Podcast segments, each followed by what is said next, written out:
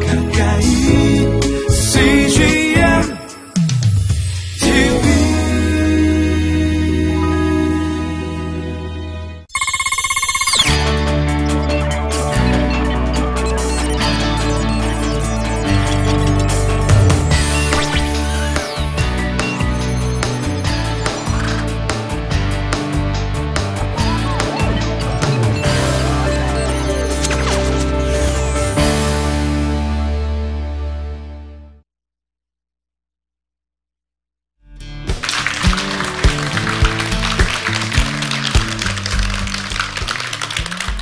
스탠드업 커뮤니티 대표 김태양입니다.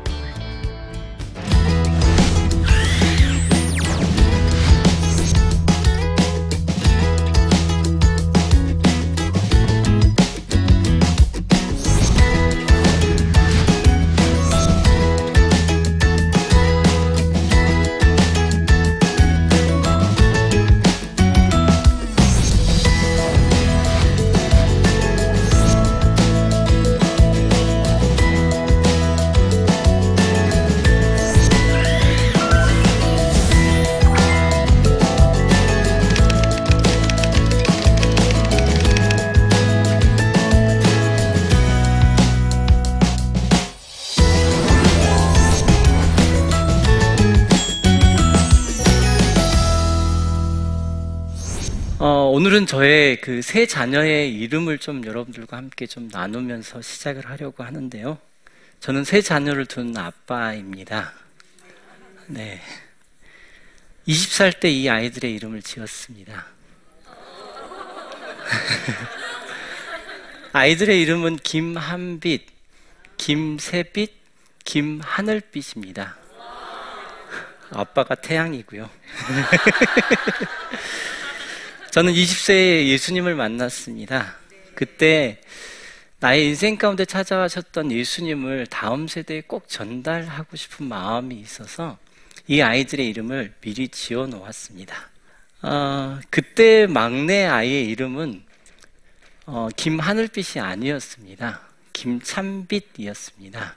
그래서 하나의 빛 대신 예수 그리스도, 모든 것을 새롭게 바꾸시는 새빛 대신 예수 그리스도, 그리고 우리에게 정확하게 가야 할 길을 잘 제시해 주시는 참빛 대신 예수 그리스도를 다음 세대에게, 다음 세대에게라고 하는 구호를 제 마음속에 계속 가지고 있었습니다. 근데 셋째 아이가 태어났는데 아이한테 참빛이라는 이름을 줄 수가 없었습니다. 여러분 아세요? 아직도 초등학교에 이가 있는 거예요. 그래서 이 잡는 빛이 참빛이잖아요. 그러니까 이, 이, 아이에게 참빛이라는 이름을 주고 나면은 계속 놀림이 될 것 같더라고요. 그래서 아빠의 마음으로는 절대 이 아이에게 참빛이라는 이름을 줄 수가 없어서 아내하고 기도하면서 하늘빛이라고 하는 이름을 줬습니다. 그래서 아이들의 이름이 김한빛, 김새빛, 김하늘빛 이렇게 세 아이의 아빠입니다. 2016년에 한 교회가 개척이 되어졌습니다. 말씀을 좀 전해달라고 요청을 했습니다. 스탠드업 사역을 하다가 보니까 고통을 겪은 많은 사람들이 있는데 좀 와서 말씀을 전해달라고 이야기하면은 그것에 대해서 외면하지 않고 갔던 버릇이 있어서 네, 가겠습니다라고 이야기를 했습니다. 그래서 2016년 3월에 첫 예배를 이제 그분들과 함께 이제 드렸고요. 그리고 이제 그분들이 5월 달에 다시 와달라고 이야기하는데 그때 이미 교회 이름이 지어진 상황이었습니다. 무슨 이름인지 궁금하시죠? 참빛교회입니다. 얼마나 소름이 끼쳤는지 아시겠죠? 참빛교회 이야기를 들려드리는 것이 저의 제일 최근의 이야기를 들려드린다라는 생각이 들었습니다. 그러니까 유통기한이 안 지난 이야기를 좀 들려드릴 수 있겠다라는 생각이 들어서 그래서 함께 실행의 기적에 가장 적합한 이야기이지 않을까라는 생각을 해보았습니다. 참 이상하다는 생각을 좀 하는 거거든요. 많은 분들에게 찾아가 가지고 교회 생활이 뭐지요? 라고 질문을 해봅니다. 여러분은 어떻게 답을 하실까요? 교회 생활 하면은. 근데 교회 생활에 대한 질문에 대해서 답을 한참을 듣고 있으면은 이분들이 정의를 내리시는 게 거의 비슷하다라는 생각이 드는 거예요. 교회가 생각하는 범위가 있는 거고요. 그리고 그 범위와 프로그램이 있는 거고 그 프로그램이 운영되고 지고 있는 거의 모든 장소를 교회 생활이라고 이야기를 하는 것 같더라고요. 맞죠? 그런데 여러분 누군가가 교회가 뭐예요? 라고 물어보면은 여러분 뭐라고 답을 하세요? 교회는 예수 그리스도를 머리로 한 그의 몸된 성도들의 모임이라고 알고 계시잖아요. 그러면 교회는 여러분 한 사람 한 사람이 교회인 거잖아요. 그러면 그 교회인 한 사람 한 사람이 움직이는 모든 장소가 교회의 생활이 되어지는 장소 아닌가요? 그러니까 구분을 지어야 될 게 아니라고요. 그러니까 우리는 이곳이 교회의 생활이고 이것은 교회 생활이 아니, 아니다라고 이야기할 수 있는 그런 모습은 아니라고 말씀을 드리는 것입니다. 그러니까 우리가 움직이는 모든 장소가 교회의 생활인 것입니다. 자꾸 고민을 해보는 거예요. 우리는 진짜로 교회의 생활에 대한 부분들을 잘 알고 있는가에 대한 부분들이요. 제 안에 가지고 있는 고민은 뭐냐면은 교회의 교회다움은 뭐지? 라고 하는 것입니다. 고민을 하고 그것을 멈출 수가 없는 것입니다. 그러면서 제가 사랑하는 참빛교회 성도님들에게 한 가지를 제안을 했습니다. 헌금을 하나 늘리는 것입니다. 어, 헌금이라고 이야기하니까 여러분들 예, 긴장이 좀 되시죠? 어떤 헌금인가라는 생각이요. 참빛 헌금이라고 이야기하는 것인데요. 이 참빛 헌금은 성도들이 더 내는 헌금이 아니라 성도들에게 맡겨진 헌금을 생각을 해본 거였습니다. 절기 헌금을 하고 난 다음에 그 다음 주가 되면은 절기 헌금을 다 봉투에 넣어 가지고 저렇게 해요. 반응이 무엇인지 아세요? 눈이 이따만하게 커지는 거였어요. 근데 한 가지는 확실했습니다. 본인이 교회이고 자신들이 헌금을 받아서 어떻게 써야 하지라고 하는 부분에 대한 고민을 하기 시작을 하는 것이었습니다. 헌금을 손에 들고서 덜덜덜 떨면서 이 일들을 어떻게 해야 되지라고 생각하는 모습이 정말 기분 좋더라고요. 그래서 몇 가지만 한번 볼까요? 어려운 가정에게 그리스도의 사랑이라 말하며 전했습니다. 갑작스레 닥친 비톡적으로 월급 통장에 압류를 당한 집세뿐 아니라 당장에 생활비 만 원도 없는 상황이라 작지만 기쁨을 나누었습니다. 본인은 교회이고 또 교회로서의 역할들을 하는 것. 다음 보도 보요.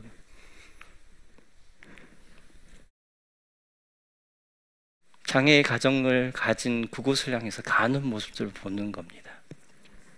재밌는 것은 몇 주 전에 송교사님 부부가 저희 교회에 참석을 했습니다. 그날이 참빛 헌금 주일이었습니다. 그래서 참빛 헌금을 받아 가셨는데 이분이 저에게 보고를 해 주셨습니다. 이렇게 보고를 해 주셨는데 며칠 전 아주 추운데 파지 줍는 꼬부라진 할머니를 찾아가 잡숫고 싶다는 군고구마를 사드리고 봉투를 만들어 전달해 드리면서 마지막은 기도를 같이 하면서 복음을 전했습니다. 라고 이야기를 해주시는 것이었어요. 완벽한 건 아니죠. 그렇지만 제가 해볼 수 있는 것, 교회의 생활로서 이들이 어떻게 살아가야 되는지에 대한 부분들을 함께 실행해 볼 수 있는 공동체가 되어지는 것이었습니다. 함께 실행의 기적을 함께 보는 것이었습니다. 혹시 명절에 함께 가족들이 모이면 뭐 하시죠? 민속놀이를 하시나요? 그때 한번 고민해 보는 거예요. 우리 가족은 뭘 실천해 볼 수 있을지 그런 것에 대한 것들을 한번 나눠 볼 수 있으면 좋겠습니다. 지난 성탄절이었습니다. 2017년 성탄절이요. 여러분 기억나세요? 2017년 성탄절은 24일 날이 주일이고 월요일이었습니다. 그쵸? 그래서 우리 성도님들한테 말씀드렸어요. 아니, 24일 날도 예배 드리고 25일 날도 똑같은 장소에 예배 드리는 게 뭐가 좋죠? 우리가 정말 성탄절이라면 성탄절에 맞게 가보면 어떨까요? 라고 이야기하면서 경추 2번을 다친 친구가 경북 성주에 살고 있는데 그분을 찾아가 뵈서 그곳에서 함께 예배를 드렸어요. 몸으로 움직일 수 없는 사람이기 때문에 예수님을 믿기 시작했지만 성탄절의 분위기들을 잘 몰라서 그리고 이제 이제 아버지 어머니가 이제서야 복음을 듣기 시작했는데 그분들과 함께 성탄절을 보내는 것만큼 함께 실행의 기적을 만들어내는 일들이 없겠다라는 생각을 해봤습니다. 저는 제 안에 확신을 가지고 있습니다. 교회는 예수 그리스도를 머리로 하고 그의 몸된 교회는 이 땅에 정말 소망을 주는 공동체라고 하는 것. 진정한 희망이 무엇인지를 말하는 공동체라는 것을 알고 있습니다. 저는 제 아이들 한빛, 새빛, 하늘빛에게 제가 두 가지를 잊지 않고 늘 하는 행동이 있습니다. 첫 번째가 무엇이냐면은 이 아이들이 학교에 갈 때 꼭 제가 이제 이 아이들을 볼 수 있는 시간이 되면은 이 아이들에게 인사를 해줍니다. 뭐라고 인사를 해주냐면은 송교사님 잘 다녀오십시오라고 이야기합니다. 제가 아는 것은 무엇이냐면은 이 아이들은 학교에 교육하는 장소로만 가지고 있지 않다는 것입니다. 그들의 삶 가운데서 그들이 살아가는 시간 동안에 그곳이 선교지가 될 수 있다는 것들을 알기 때문에 매일 아침에 제가 그 아이들을 볼 수 있는 시간들이 된다면 선교사님 잘 다녀오십시오라고 이야기합니다. 그리고 두 번째로 하는 것은 제가 저녁에 늦게 오는 시간이 아니면은 아이들하고 함께 잠자리에 드는 시간들이 있으면 이제 스킨십을 하면서 그 아이들의 이야기를 쭉 들어주는 일입니다. 이야기를 하다가 보면 참 재밌는 이야기가 많아요. 근데 그 중에서 둘째 아이가 이제 6학년이 되는데, 이제 올해 6학년이 되어지는데, 그 아이가 그 철학적인 이야기들을 곧잘 알아듣더라고요. 그래서 얼마 전에는 이제 아빠한테 time slip에 대한 이야기를 쭉 이야기를 해주는 거예요. 과거와 현재를 가면서 갑자기 이제 시간이 미끄러지듯이 어디론가 가는 time slip에 대한 이야기를 해주는데 어, 그 이야기를 한참 듣다가 저도 푹 빠져가지고 이야기를 듣는 거예요. 근데 이제 그 이야기를 한참 하다가 아빠 시간의 개념에 대해서 이러이러한 부분들은 이해가 안 돼요라고 이야기를 하는데 깜짝 놀랐어요. 아, 이런 걸 이해를 하는구나. 그러다가 갑자기 제 마음속에 든 생각이 뭐였냐면 이 아이한테 시간의 개념을 좀 설명을 해주면 어떨까라는 생각을 해본 겁니다.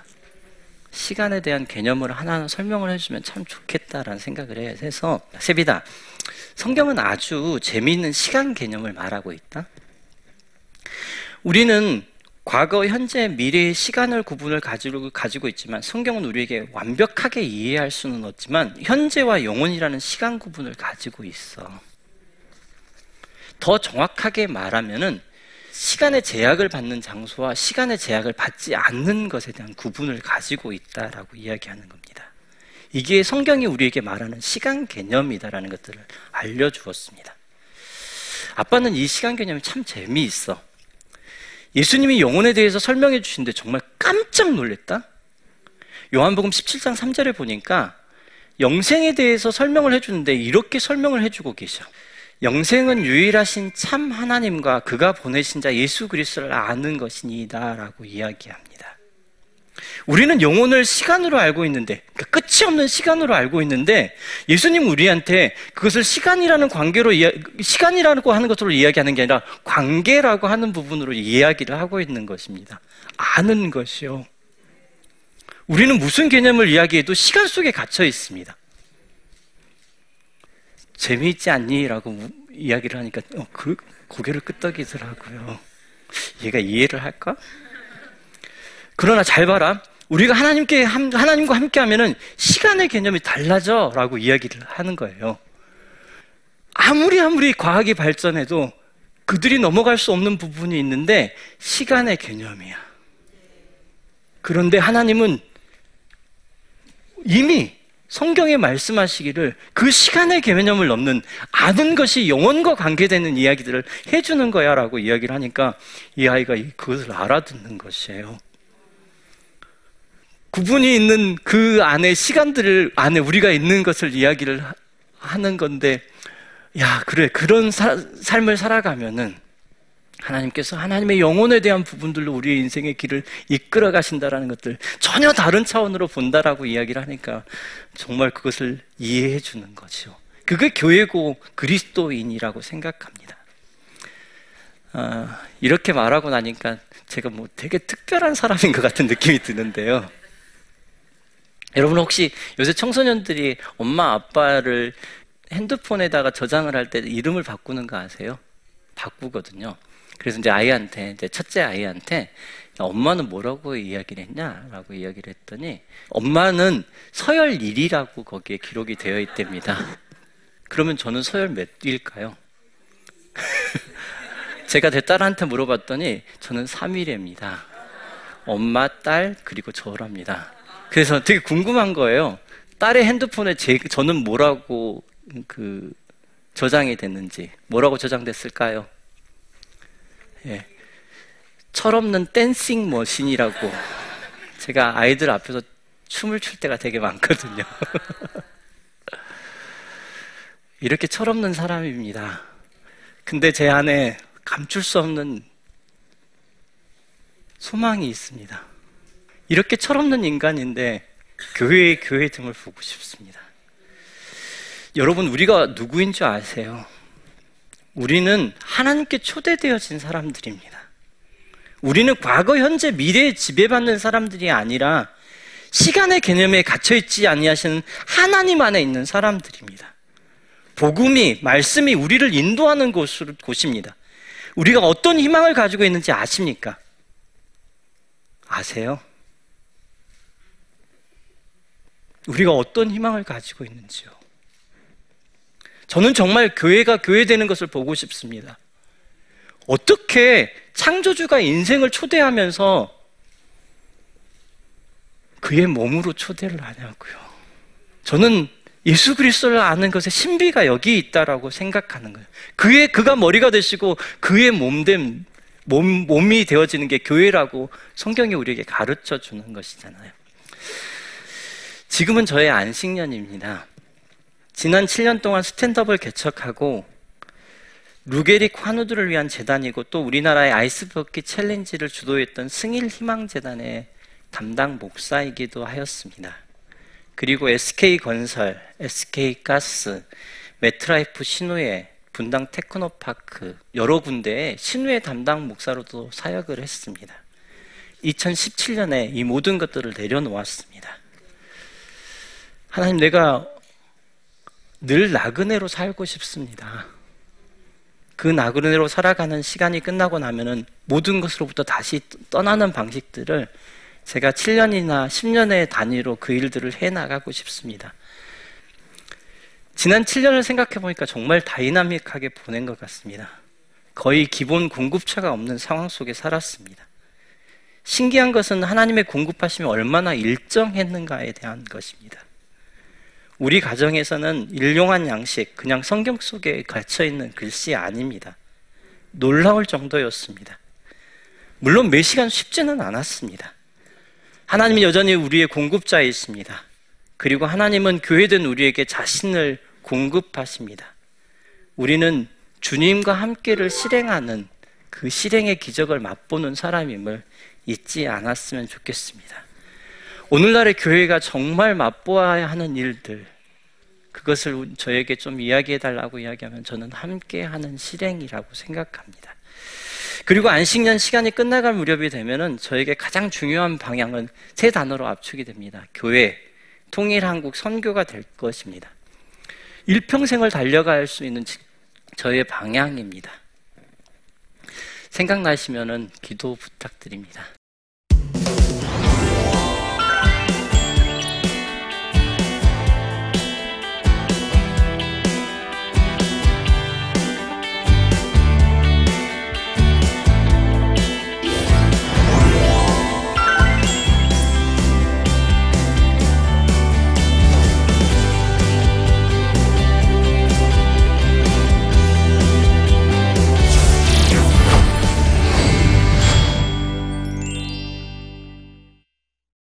강의를 들어주시고 또 이렇게 질문해 주신 분들이 있어가지고 그 질문에 대해서 좀 답을 해 보도록 하겠습니다. 첫 번째 질문은 저는 어떤 일을 실행할 때 실패에 대한 두려움이 앞섭니다. 어떻게 극복할 수 있을까요? 살아오 이제 뭐 많이 살지는 않았습니다. 근데 살아오다 보니까 적응되는 것과 적응 안 되는 것이 있더라고요. 제가 97년부터 99년까지 러시아에서 선교사로 있었거든요.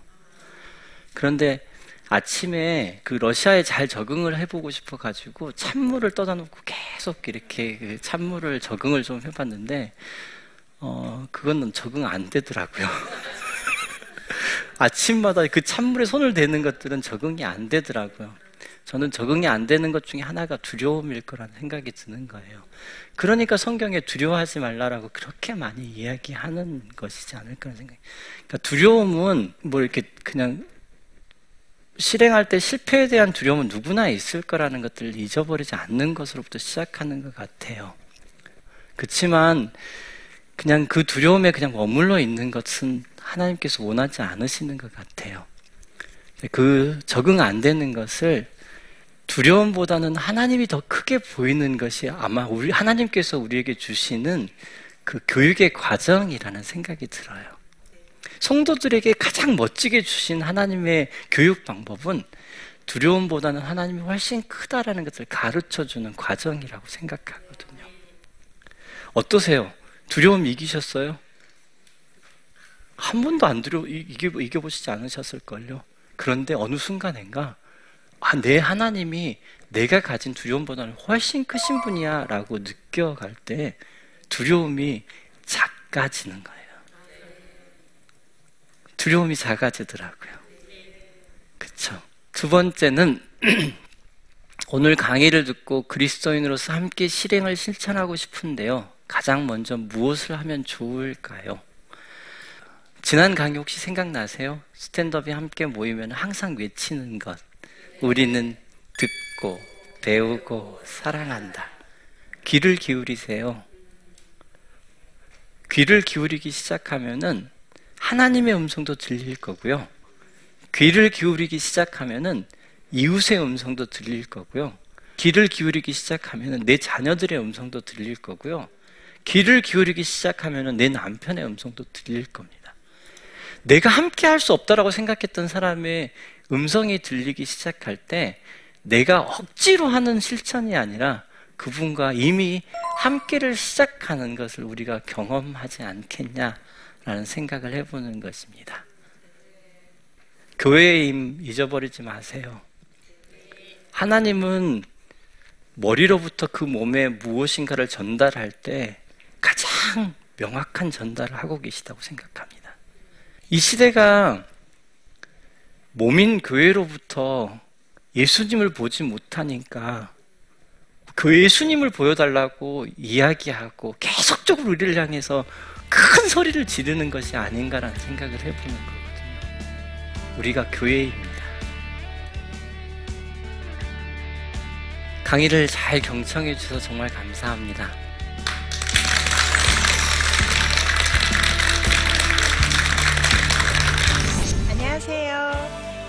YOLO by 지나미 culture creator 이지남입니다. 여러분 YOLO라는 단어 아시죠? YOLO는 인생은 한 번뿐이다 라는 뜻으로 현재 자신의 행복을 가장 중요하게 생각하는 소비 태도를 가진 사람들을 욜로족이라고 합니다. 한마디로 지금 이 순간의 행복을 즐기며 살자는 의미로 많이 쓰고 있는데요. 단 한 번뿐인 인생. 지금 이 순간의 행복만을 추구하며 사는 삶. 과연 그런 삶이 정말 가치가 있는 삶일까요? 진정한 욜로에 대해서 나침판에서 함께 나눠보고자 합니다. 나침판 많이 시청해주세요. 이 프로그램은 시청자 여러분의 소중한 후원으로 제작됩니다.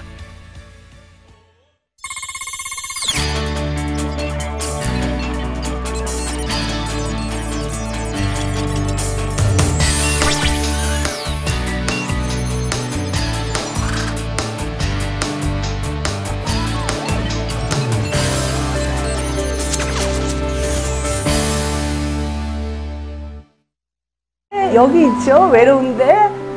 아, 그러니까 하나님께서 그냥 너는 거기 있음으로써 내가 어떻게 하는 거를 어, 너는 그냥 보기만 하면 돼. 너는 그냥 거기 있는 것이 선교사야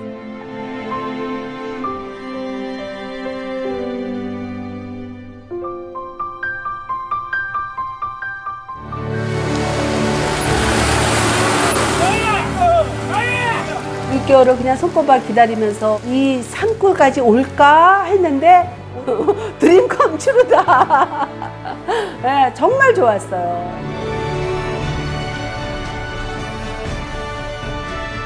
용기 얻고 또 위로되고 정말 선교사들한테 빵과 같은 거 정말 없어서는 안 되는 함께 가는 선교사들이 일- 이런 외지에 있다 보면 선교사 부인들이 굉장히 그 정신적인 문제가 많이 생기는데 그런 부분을 CGN TV가 완전히 해결을 해줬어요. 이 CGN TV도 사실 크게 저에게 동력자가 돼준 거예요. 온 세상을 위한 복음의 통로 세상을 섬기는 방송 CGN TV 감사합니다. 사랑합니다.